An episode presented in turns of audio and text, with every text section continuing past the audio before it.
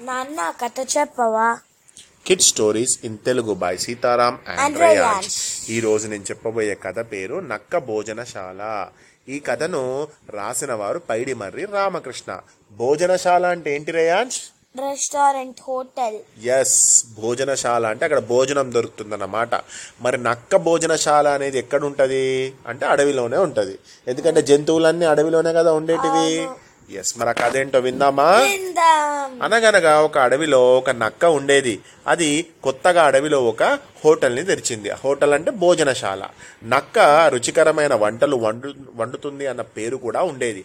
అది ముఖ్యంగా చేపల కూర చేస్తే అబ్బబ్బబ్బబ్బా ఎన్నో జంతువులు దాన్ని మెచ్చుకుంటూ ఉండేది. చాలా టేస్టీగా చేసేది అన్నట్టు ఆ చేపల కూర. నక్క చేతి చేపల కూర తిని ఎంతో హాయిగా ఉంది అని ఎప్పుడు కూడా రకరకాల జంతువులు అనుకుంటూ ఉండేవి అన్నమాట ఇక ఖచ్చితంగా చేపల కూర తినాలి అని చెప్పి నక్క హోటల్ ముందు పెద్ద క్యూ లైన్లో కూడా నిల్చునేటివి అన్నట్టు. అడవిని ఆనుకొని ఉన్న చెరువు దగ్గర ఒక కొంగ ఉండేది.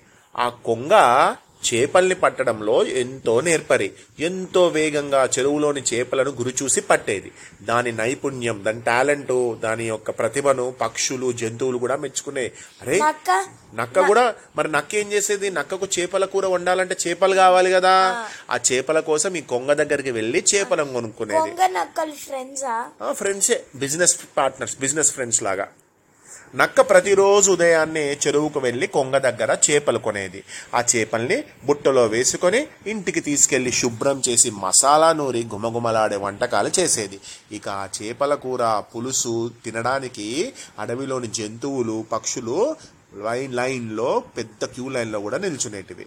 మృగరాజు సింహం కూడా తన పరి తన పరివారంతో తన ఫ్యామిలీతోటి ఒకరోజు నక్క భోజనశాలకు వచ్చాడు. వేడి వేడి చేపల కూరతో భోజనం చేశాడు. నక్కను అభినందించి గొప్ప గొప్ప కానుకలు ఇచ్చాడు నక్కతో ఇలా అంటున్నాడు మృగరాజు ఏ నక్క ఎంత అద్భుతంగా ఉంది నువ్వు చెప్పినటువంటి నువ్వు చేసినటువంటి చేపల కూర అన్ని జంతువులు చెప్పినట్టే ఎంతో ఎంతో ఎంతో అద్భుతంగా ఉంది. వాహ్ సూపర్గా ఉంది. నాకు ఖచ్చితంగా ప్రతి వారం నాకు ఈ చేపల కూరను పంపాలి సరేనా? అని అంది. అలా రాజు వచ్చి ఎంతో మెచ్చుకోగానే నక్కకు గర్వం వచ్చేసింది. గర్వం వచ్చేసి ఏం చేసింది? ఒకరోజు ఈ సింహము వెళ్ళిపోయిన త- తర్వాత ఒకరోజు కొంగ కూడా నక్క భోజనశాలకు వచ్చింది.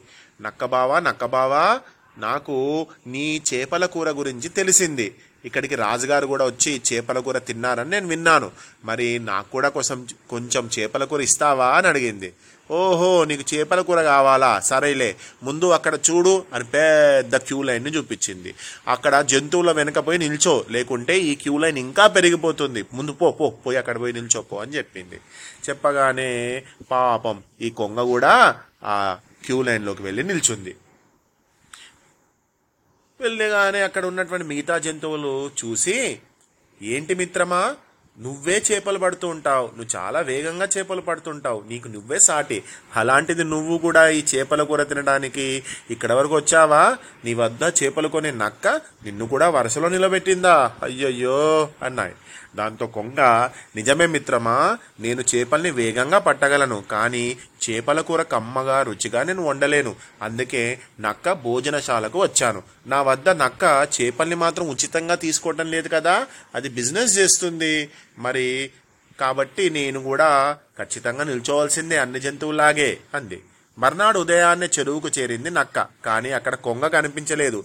చేపలు కనిపించలేదు. నక్కకు భయం పట్టుకుంది. మరి చేపలుంటేనే కదా చేపల కూర తయారు చేస్తుంది? చేపలు కనిపించలేదు నక్కకు భయం పట్టుకుంది. నిన్న అందరి ముందు గర్వంతో కొంగను అవమానపరిచినందుకు అది ఇలా చేసిందనుకుంది నక్క. ఇప్పుడు చేపలు లేకుంటే భోజనశాల నడవదు కదా. ఇంతలో కొంగ వేగంగా ఎగురుకుంటూ వచ్చి నక్క ముందు వాలింది. మిత్రమా కంగారు పడకు. నీ చేపలు సిద్ధంగా ఉన్నాయి. ఈ చెరువులో చేపలు అయిపోయాయి. అందుకే పక్క చెరువులో చేపలు పట్టి నీకోసం సిద్ధంగా ఉంచాను అంది కొంగ. రెండూ కలిసి పక్క చెరువుకు వెళ్ళాయి. మిత్రమా నాకు చేపలు వండడంతో వండటంలో ప్రతిభ నైపుణ్యం ఉన్నాయి. కానీ నాకు చేపలు పట్టడం రాదు. అన్ని విద్యలు అందరికీ రావు. ఒకరిని ఒకరు గౌరవించుకొని సహకరించుకోవడం న్యాయం. నేను నిన్ను ఇలాగే నీకు విలువ ఇవ్వకుండా చేశాను. అందరిలాగానే చూశాను. నన్ను క్షమించు మిత్రమా? అంది నక్క. కొంగ ఆనందంగా నక్క వైపు చూసింది. అందరికీ అన్ని రావాలని లేదు కదా?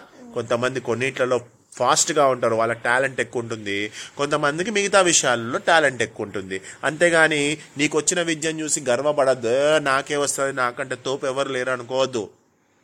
కొన్నిట్లలో నువ్వు తోపు అయితే ఇంకొన్నిట్లలో వాళ్ళు వాళ్ళు తోపు ఉంటారు అన్నట్టు ఓకేనా సో ఇంతటి చక్కటి కథను రాసిన వారు పైడి మరి రామకృష్ణ గారు. శుభరాత్రి. శుభరాత్రి బాయ్. బాయ్.